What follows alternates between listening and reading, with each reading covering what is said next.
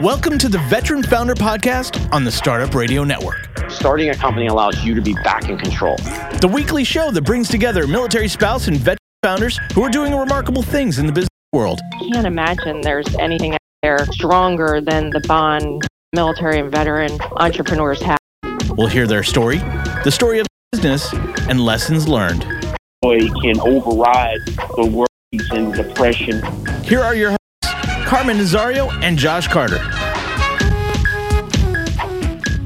Welcome, everybody. It is 1 p.m. on the West Coast. It can only mean one thing. It is time for the Veteran Founder Podcast. I am your host, Josh Carter. Carmen is out this week. Uh, I am very thrilled to be back. I was gone last week, but super thrilled to be back. If you are unfamiliar with the show, well, welcome, first of all. Second, uh, we bring in all these amazing uh, entrepreneurs from around the country who just happen to have a military background, whether that be military veterans or military spouse. We bring them on board here to talk about what they've been doing in their in their lives. And this week, I am excited because uh, we have one of my favorite people, David Gowell, uh, CEO at Rally Point. Uh, he's also one of the uh, board of directors for uh, board advisor for Vets in Tech. He's a board advisor for Wounded Warrior Project. He's a member of the board of governors for the Academy of the United States Veterans. He's a uh, Army Ranger, and I've heard that he dons a cape and plays Superman in his neighborhood. Welcome to the program, David. Thank you very much, Josh. Great to be here. I'm really thrilled to talk to you. Like I said on the on the phone earlier, uh, you know, we have a very similar network of people having uh, you know been part of Patriot Boot Camp and uh, having spent a little time with the vets and tech people. So uh, really excited to have you on on the show to this week. Yeah, it's uh, great to chat. I think the the military veteran uh, founder network and entrepreneur network is a small one. So it's always good to to chat about this stuff. It does seem like it. It does seem like it's a very small network of people, and it gets smaller by the day.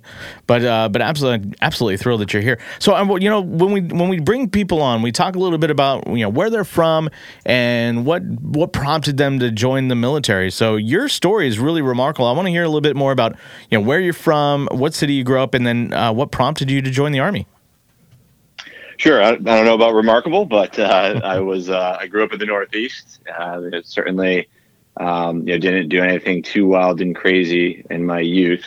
Um, but uh, unfortunately, my father passed away when I was young, and it was just my brother and I. And you know, my mom was a part-time nurse, and she had to figure out how to uh, take care of uh, her two boys. So she got a full-time job, and uh, really led by example in terms of figuring stuff out in moments of, of adversity. And it was um, you know, when my brother went through high school and decided he wanted to go to West Point that I thought that would be pretty cool. I felt as a teenager I had tons of ambition but no direction, and I thought the military could help me with that. So uh, he went to uh, the famous party school in New York. Mm-hmm. I followed suit, and uh, it's been history ever since. Nice. So what what year did you uh, what year did you enter the uh, the army? I entered when I was 17 in 1998, and I graduated uh, from West Point 2002. Nice. So, uh, you know, we were in about the similar time. We sort of thread that needle between uh, major conflicts. You you sort of had the the start of the next major conflict.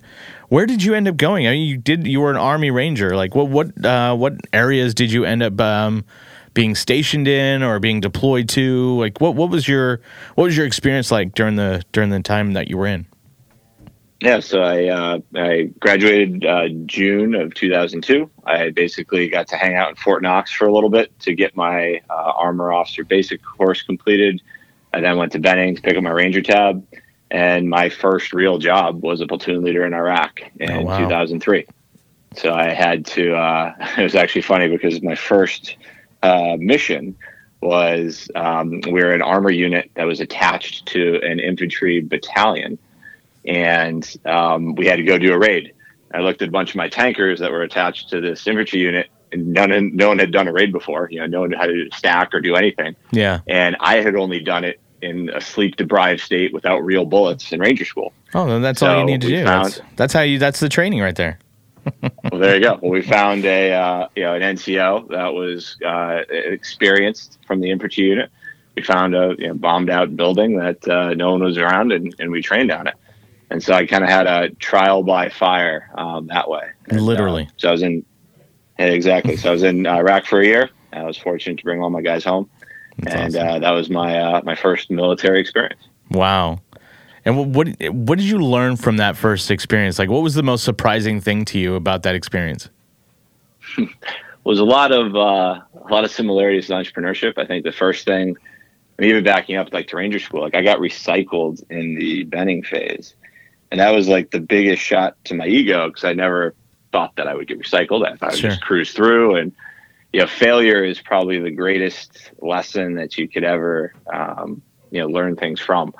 And so it was, um, you know, first in Ranger School, having got recycled and deciding to stay and, you know, to deal with the humiliation that the RIs put you through when you're uh, waiting to, to start back up and going through and graduating. And then I think just going to Iraq as well, it's just realizing just how much you don't know Right. and how important it is to find those that do know what's going on and then come up with good processes to make decisions in circumstances where there's no certain right answer.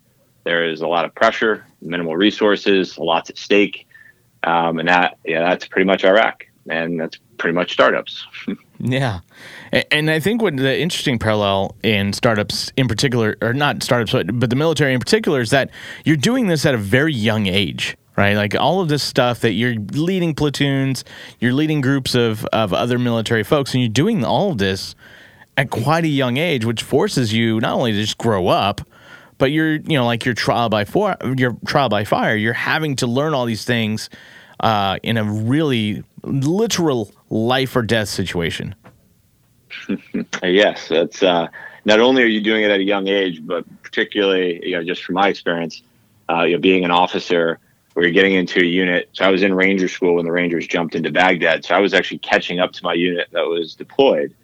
And so getting there, being a young guy that's in charge when, you know, you're only pretty much about the median age of the entire unit.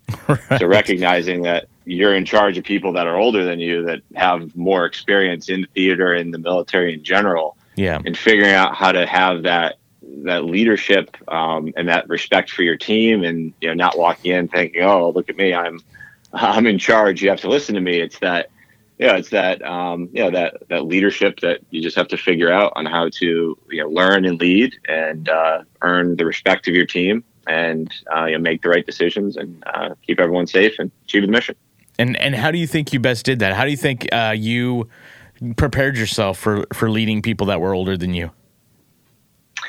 Um, I tried to pay attention to people. I, um, you know, one of the first things I did when I got to my tank is I asked my driver how to teach me something on the tank to Oh, show nice. that I wasn't going to come in and tell everyone that I knew what was going on because I had my shiny butter bar and a Ranger tab.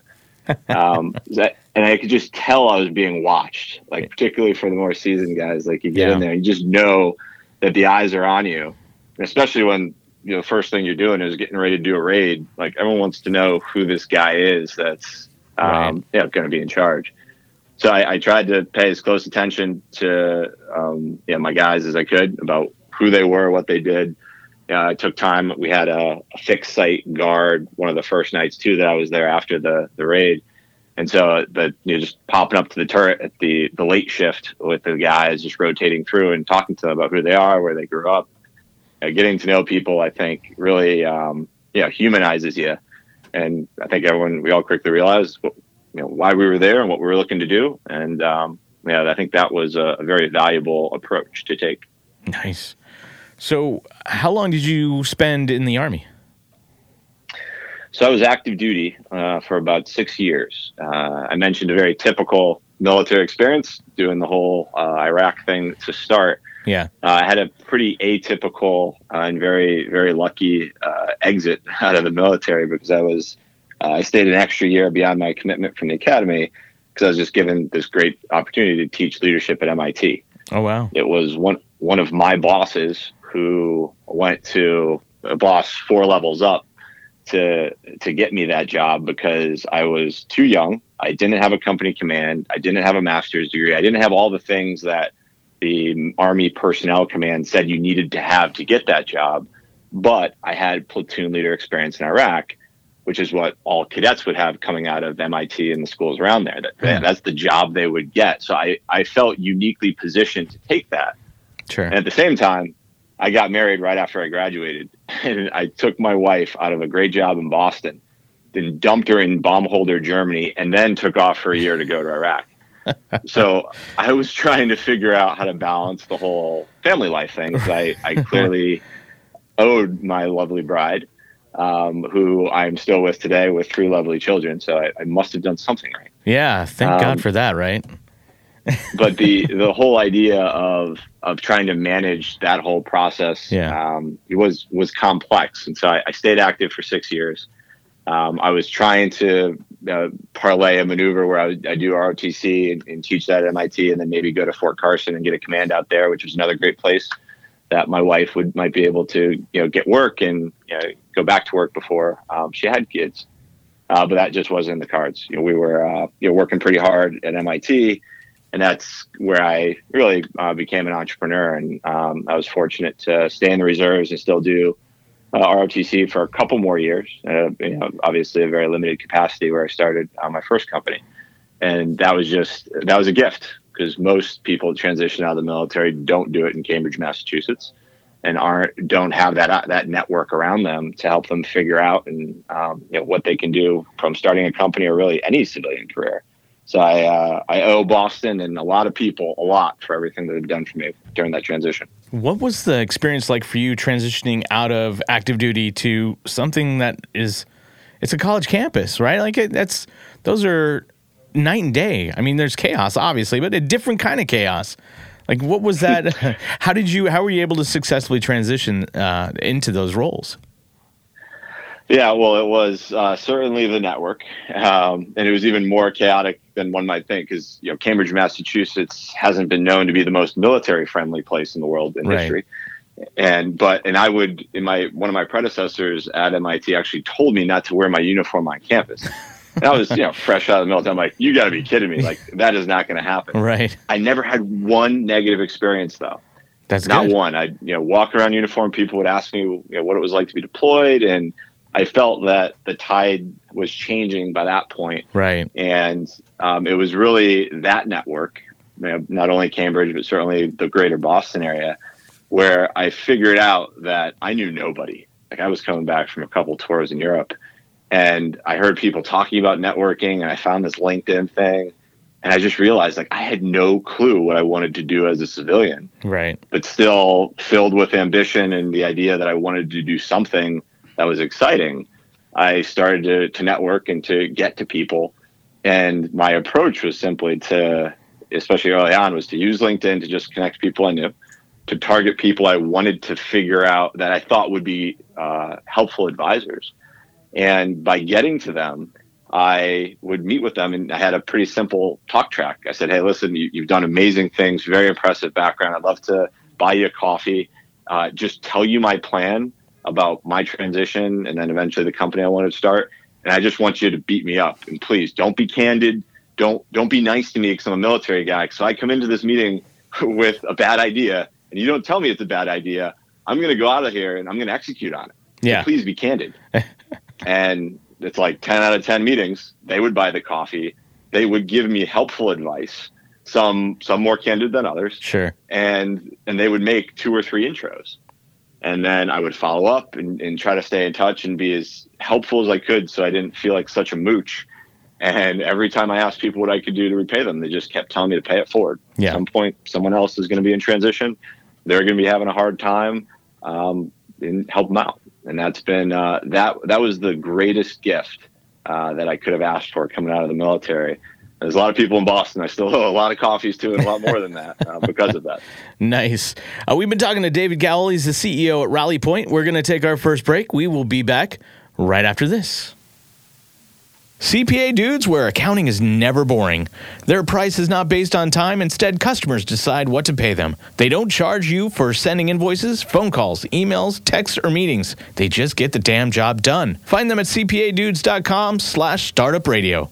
And we're back. So, uh, you know, David, you were talking you, you were talking a little bit about your time at MIT, uh, and then you were meeting with people about uh, your startup idea. What was that first idea for you? What, what number number one? What sparked the entrepreneurial mindset for you? And then, what was your first idea?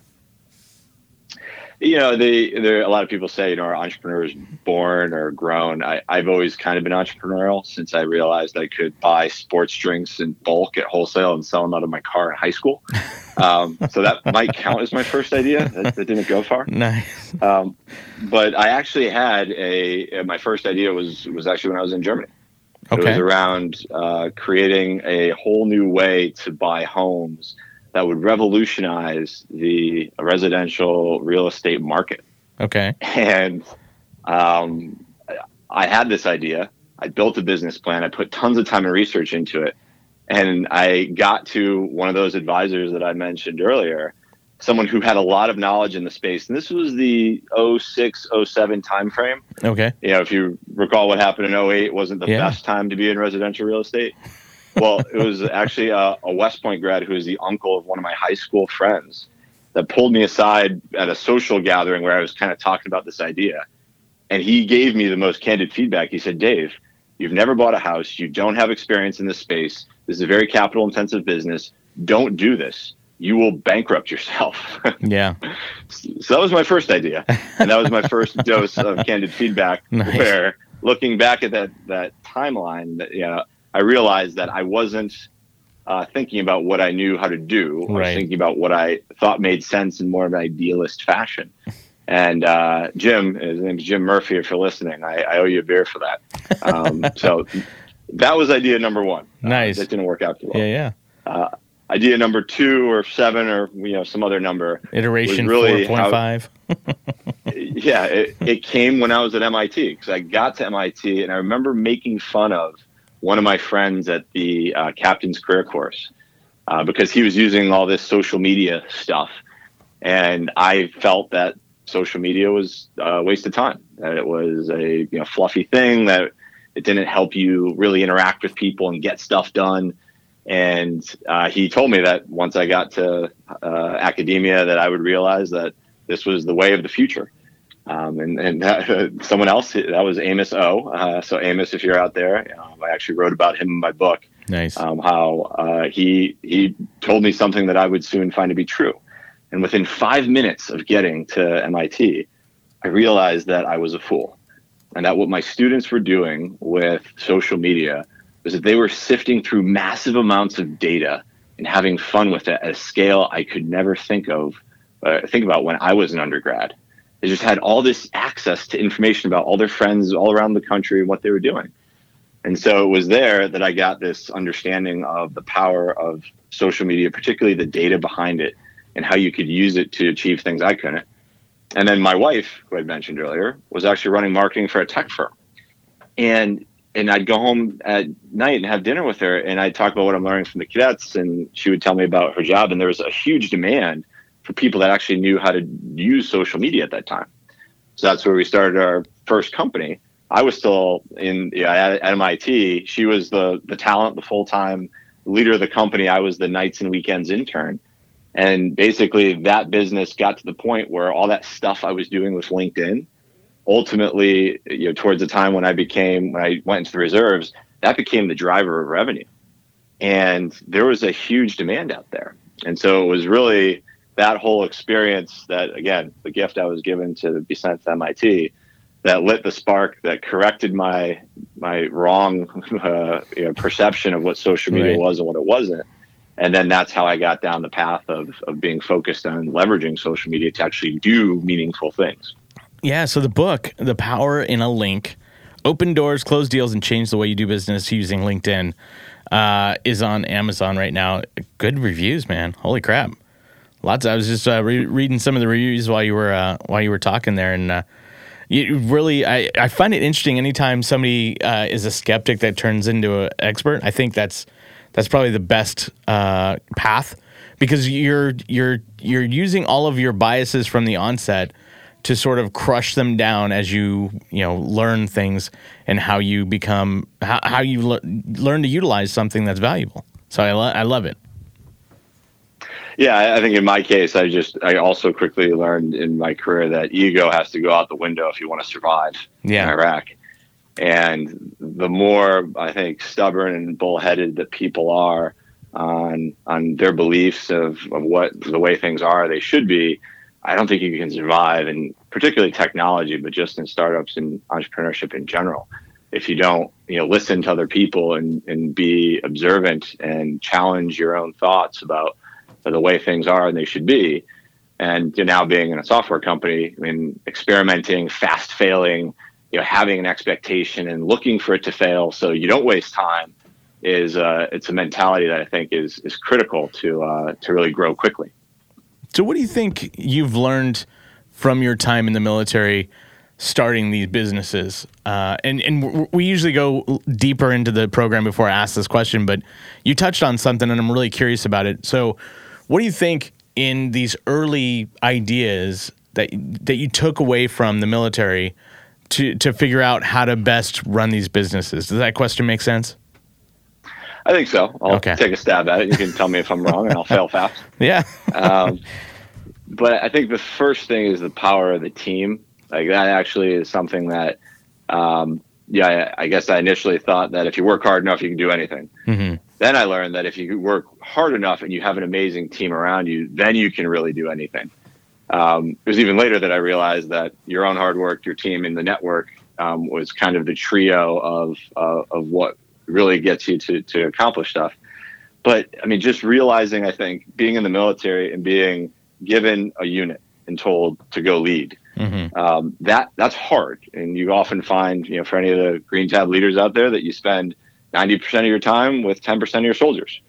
Uh, I was actually I took over for my company commander once when I was an XO, and I was he went away for a week to Egypt while we were in Germany, and one of our soldiers tried to kill someone Oh man. And like that was a lot of time I then spent, and it was a pretty gruesome situation that I kept. You know, afterwards, I, I, met the guy uh, three in the morning when he was covered in blood, and he had some story, and I had to go to the prison to visit him the, the subsequent months.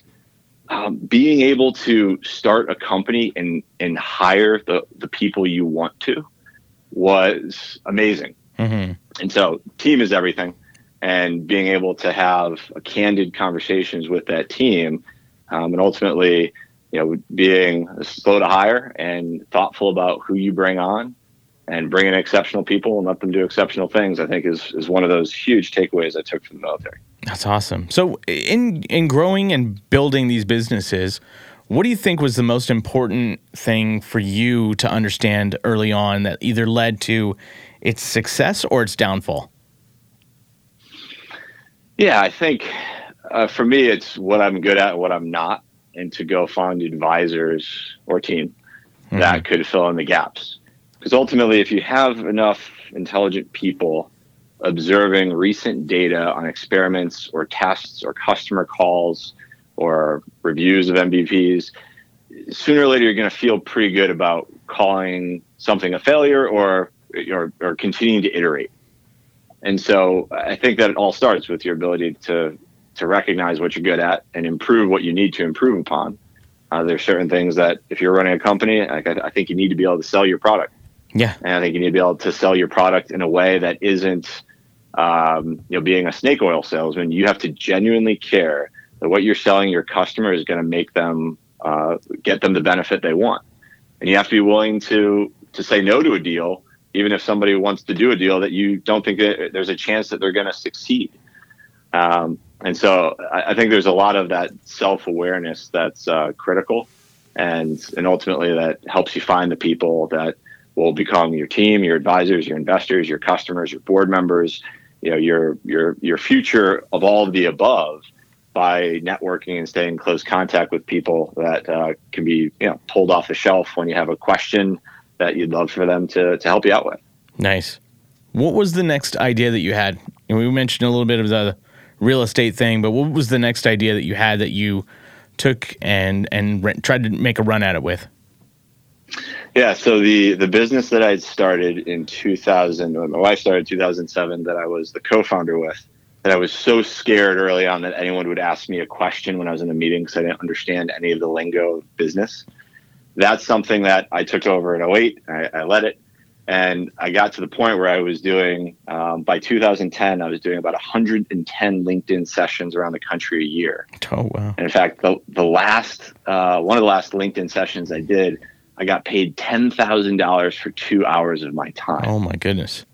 And I said, "Oh, this is incredible!" Like, and, and I, I had had a lot of people that only thought in scale and technology, you know, particularly in the Cambridge area. And our office was at MIT. It was in a co-working center uh, called CIC. And so being around that, I said, I got to scale.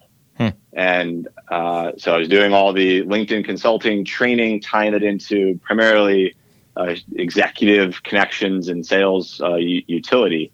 And that's when I had the idea to scale what I was doing and uh, go raise money and uh, basically build a software platform that was something that um, it would allow me to scale what I was doing, but across many different technologies. So LinkedIn and Salesforce and SAP and all these other tools.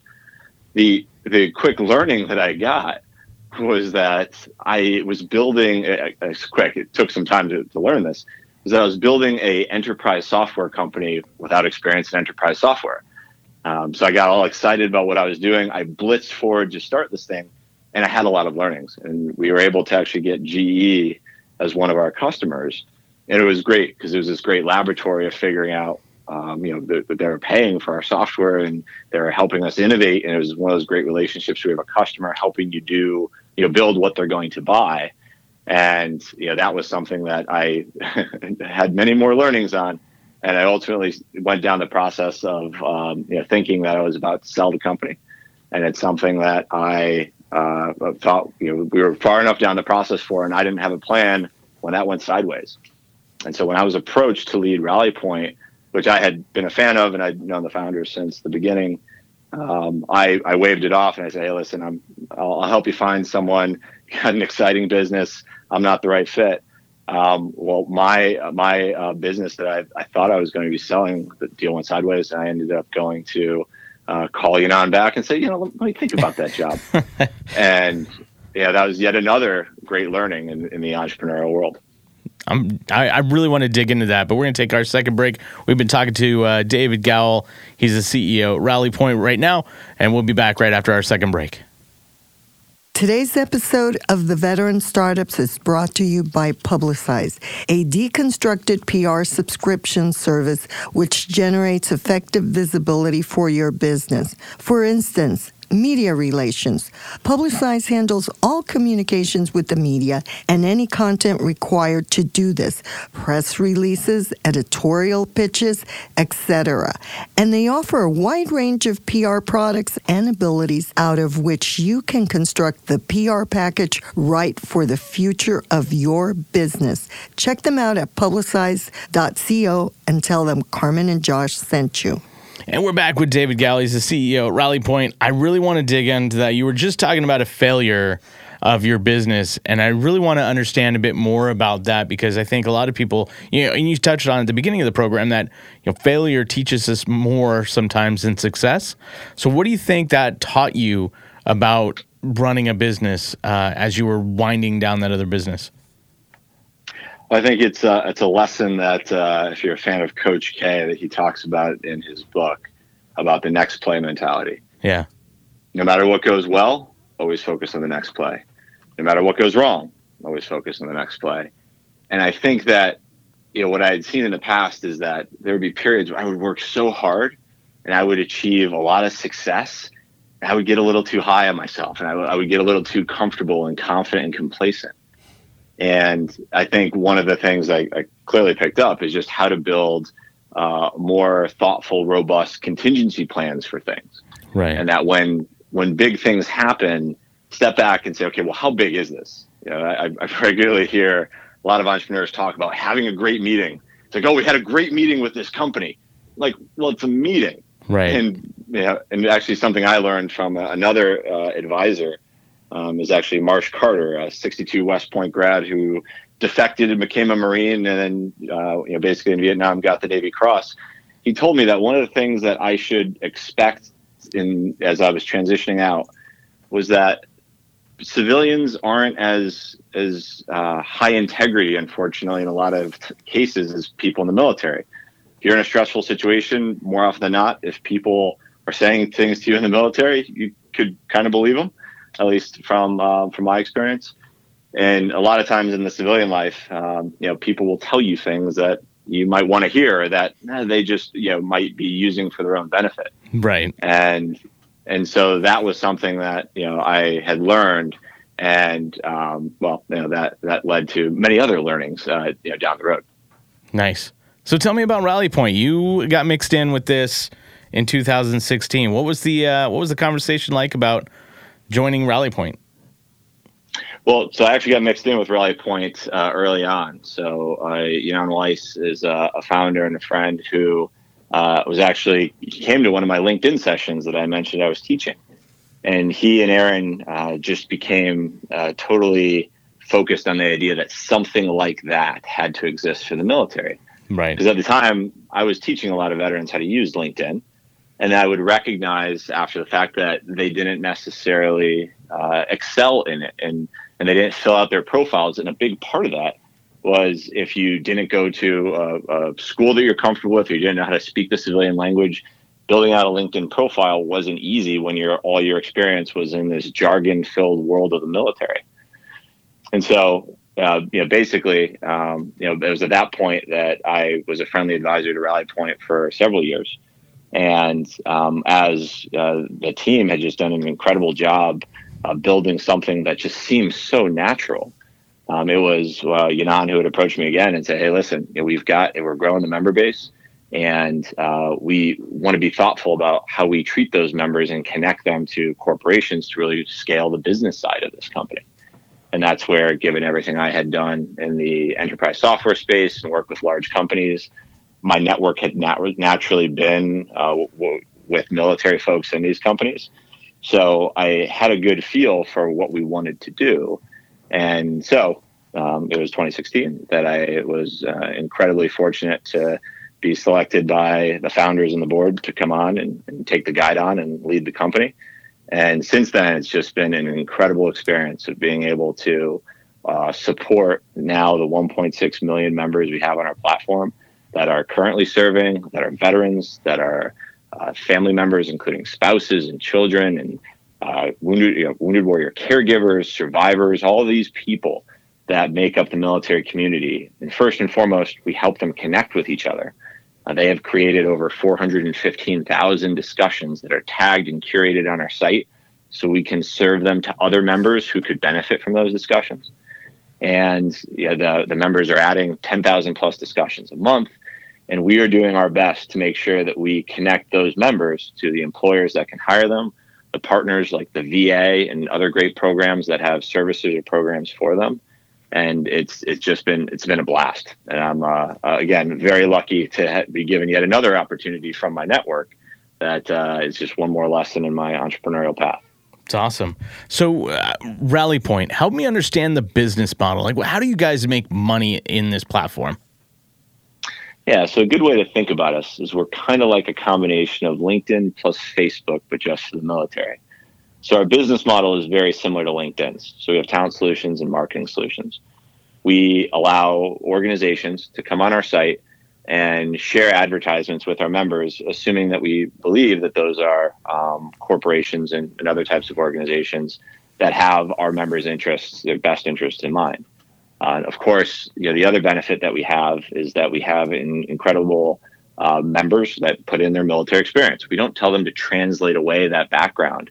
So because they put in their military experience in the words and the units and the ranks that they know it, that becomes very useful for employers who know who they want to hire. So we've got some fantastic customers that you can see on the site, and we have case studies with the Secret Service, the Army Reserves, and the Air Force Reserve and, and organizations that come to us because we have so much, uh, you know, such a vibrant community of, of folks that are, you know, being military in, in a confident, comfortable way. Um, and that's, you know, basically how we make money and continue to grow. Nice.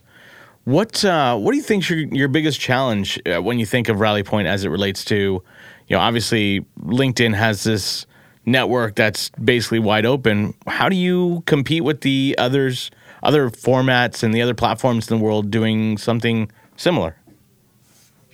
Yeah, it's a great question. So we actually don't see us competing at all. Mm-hmm. Um, you know, I think about when I was in Iraq, I always had an M4 and an M9 on me at all times. Mm-hmm. Two different weapons. You don't use them at the same time unless you're in some Rambo scene.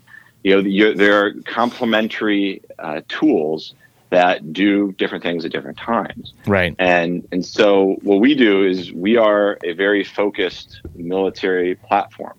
You come to us when you need that.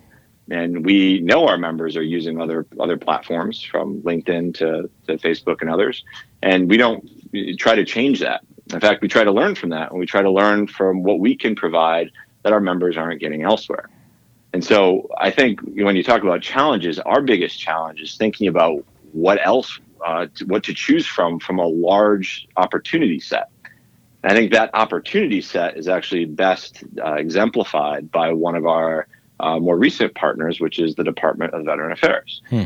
The VA has produced this veterans journey map that maps out the entire lifetime of a veteran from joining through death and talks about all the key milestones that they face throughout that experience. And the fascinating thing is that when we took all of those 400,000 plus discussions that I mentioned that are all tagged and organized and we layered them on top of that map, the entire map lit up. And we can see that our members are talking about, viewing, engaging, voting, commenting, responding on those discussions at the millions of views level. And we created that map. And so that is something that when we look at, we say, okay, we know what our members are talking about. How are we going to better support them using this platform that breaks down the silos that are kind of typical to the military life, where you're not encouraged as a junior enlisted military member to go network with the general at the officer club down down the street? Like that's not cool.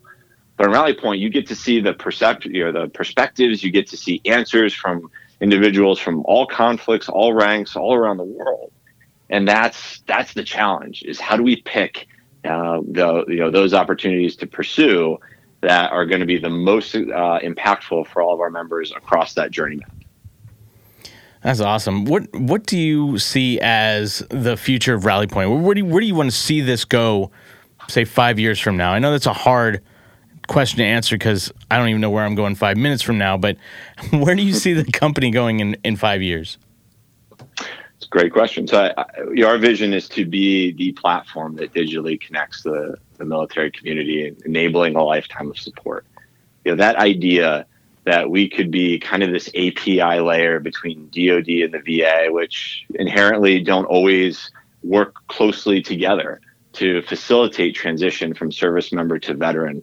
And, and that, that accounts for the families and everyone around that service member becoming a veteran as well we have all this incredible discussion that our members are having with each other and their needs are there.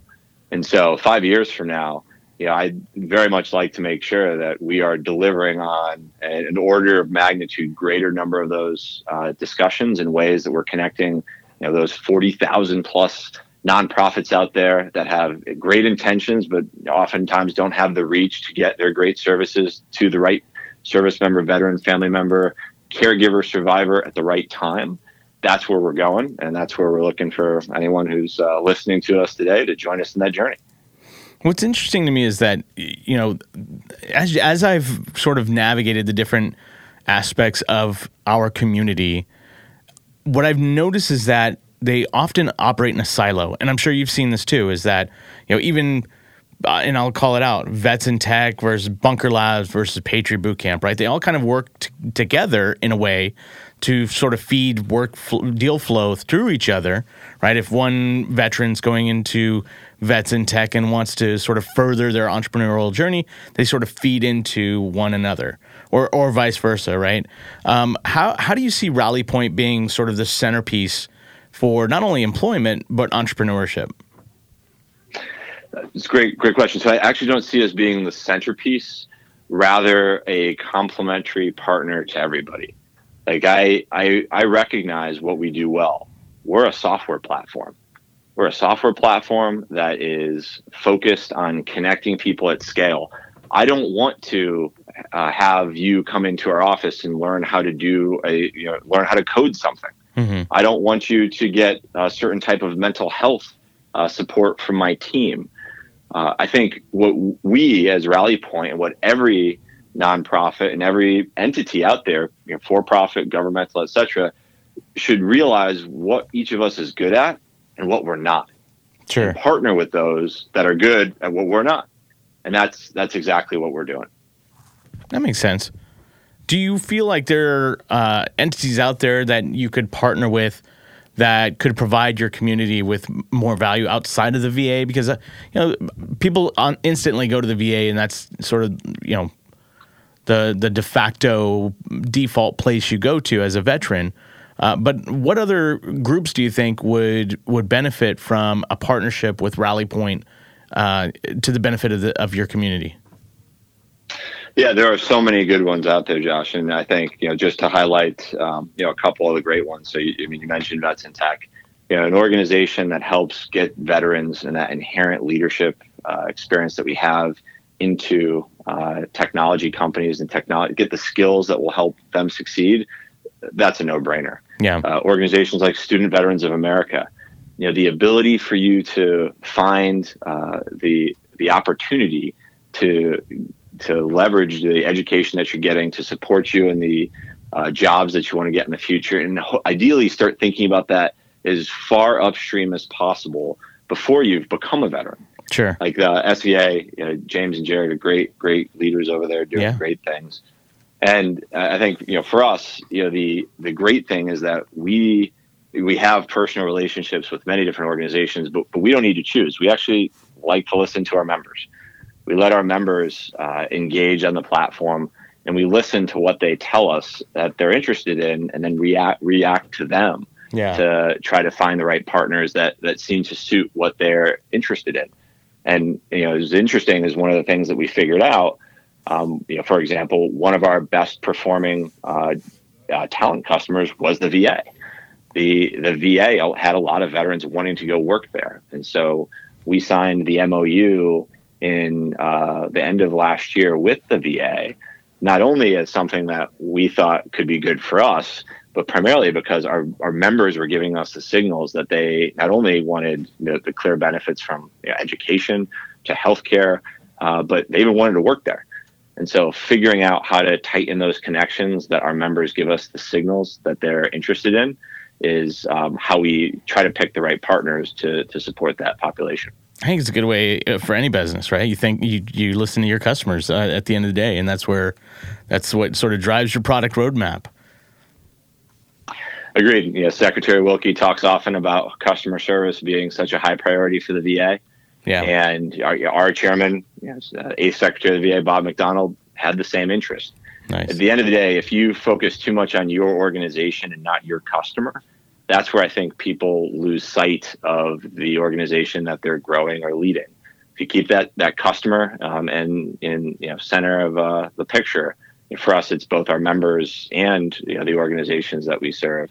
I think that's you know, probably one of the greatest lessons you can learn in, in any type of organization that you lead, uh, be it uh, governmental, military, civilian, you know, for-profit, nonprofit, etc. Yeah, no, it makes a lot of sense.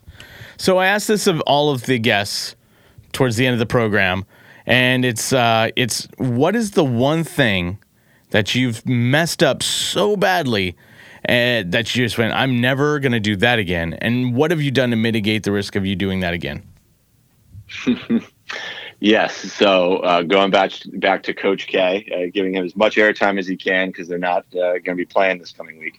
I, I'm going to tell Um, you how sad I am about that, by the way. I, I am with you.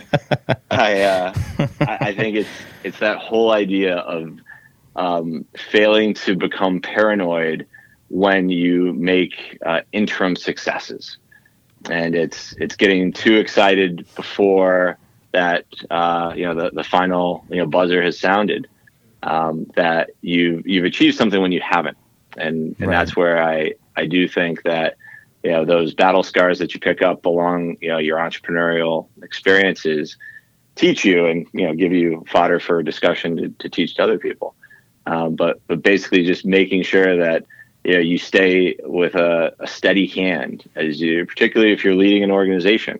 It's your job to to stay focused keep a steady hand and you know make sure that others on your team do the same because that's when um, you know the, the when the car starts going the fastest. That's when you have the, the highest risk of a, a dangerous crash. Right. Yeah. Makes a lot of sense. Dave, where can people find you? So I am uh, online a lot of places, but certainly I would love for everyone to join Rally Point.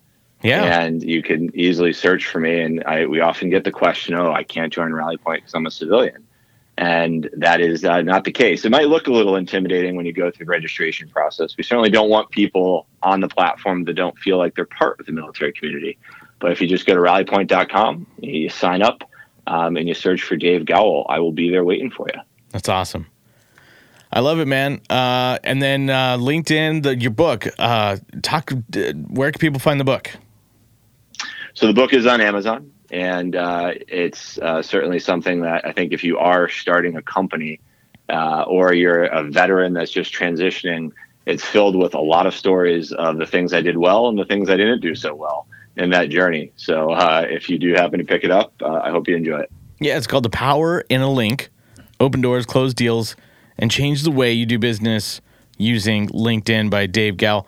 Sir, uh, thank you so much for your service. Thank you so much for being on the program, and uh, and we look forward to hearing more for, about Rally Point as as uh, you guys progress. Thanks, Josh. This is great. I love what you're doing, and uh, I look forward to staying in touch. Thank you, sir. You've been listening to the Veteran Founder Podcast on the Startup Radio Network. Tune in on Friday at 1 p.m. every week, uh, Pacific time zone. Uh, we will see you next week. Listen, learn, and get shit done. Support for today's episode comes from our friends at Ruby Receptionists. At Ruby, they've mastered the art of turning rings into relationships. Their team of remote receptionists answer all of your calls live as if they're right there in your office. Together, you and Ruby transform your phone into the sales engine it was meant to be. Start setting your business apart today. Visit callruby.com forward slash startup radio to sign up, or better yet, call them at 833 861 8100 and use promo code StartupRuby. You're listening to the Startup Radio Network. Listen, learn, launch. 10% of our gross revenue goes directly to women entrepreneurs in developing countries around the world through Kiva's microfinance program.